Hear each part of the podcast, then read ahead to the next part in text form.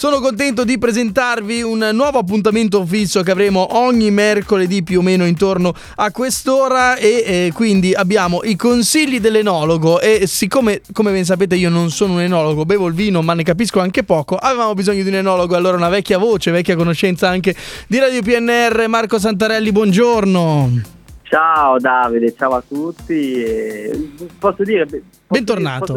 bentornato. Bentornato, sì, sì, assolutamente bentornato. Eh, ho condotto diversi programmi eh, in, in, diversi periodi storici anche di questa radio, quindi è sempre, è sempre presente. Oggi sei però in, ehm, in, veste di enologo, che è una delle tante professioni che, che è hai. Una delle tante professioni che faccio. Esatto, sì. e questo appuntamento ogni mercoledì tu ci darai un suggerimento, parleremo di un vino, cercherai esatto, di far capire a tutti quelli come me che ne capiscono poco, ma anche magari a chi è appassionato appassionato un qualcosa di più. Il suggerimento del giorno è un vino in realtà ed è il vino novello. Partiamo dal perché hai scelto di eh, consigliarcelo proprio oggi, perché è di periodo, giusto? Ho capito bene? Allora, siamo a ridosso diciamo di novembre, ormai le vendemmie sono finite e il primo vino che si assaggia eh, dopo la vendemmia è proprio il vino nuovo, no? quindi il vino novello.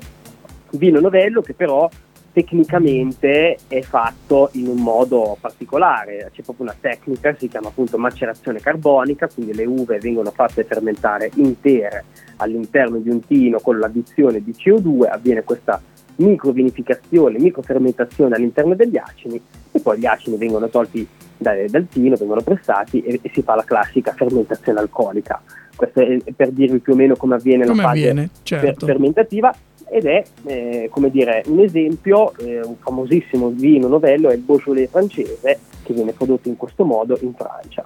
Ok, e quindi c'è questa particolare tecnica di vinificazione, sto leggendo sì. ovviamente perché se no non saprei dire queste parole. E un'altra cosa sì. importante è che il vino novello, che dicasi novello, eh, non può essere commercializzato prima del 6 di novembre, quindi c'è proprio una legislazione italiana che sancisce la eh, messa sul mercato. Quindi dal 6 di novembre, comunque dal 7 di novembre, lo potrete trovare in tutte le cantine che lo producono, nei punti vendita o addirittura eh, nei supermercati. Certo, quindi dobbiamo aspettare ancora un po', però noi iniziamo a parlarne così eh, ci, ci, portiamo avanti con il lavoro. Ma c'è qualche differenza sostanziale tra il vino novello italiano e quello francese, visto che mi hai citato quello francese? Mm, no, fondamentalmente la differenza sono solamente le tipologie di uva. Solitamente viene fatto con delle uve rosse, e magari in Francia usano eh, il Cabernet, il Merlot, il Syrah eh, o comunque vitigni più internazionali. In Italia, ad esempio,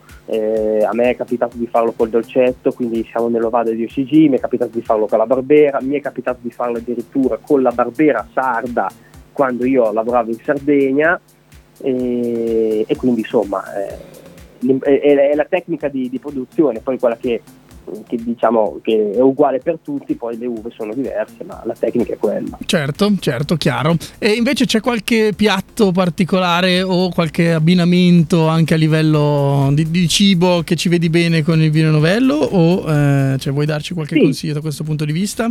Eh, dal punto di vista di degustazione e di abbinamento cibo-vino, siccome il vino novello si presenta un vino molto fresco e tendenzialmente fruttato, quindi che eh, diciamo, pre- prevalgono gli aromi fruttati del, delle bacche rosse, se vogliamo dire così molto genericamente. È un vino che si abbina molto bene a piatti molto semplici eh, di carne, magari carne bianca, o addirittura anche al pesce, che però il pesce in questo caso è un pesce cucinato, un pesce che, come dire, cucinato in, accomodato in rosso, quindi con, de- con della salsa, oppure si può abbinare anche dei formaggi molto semplici, molto freschi, non tanto mediamente stagionati.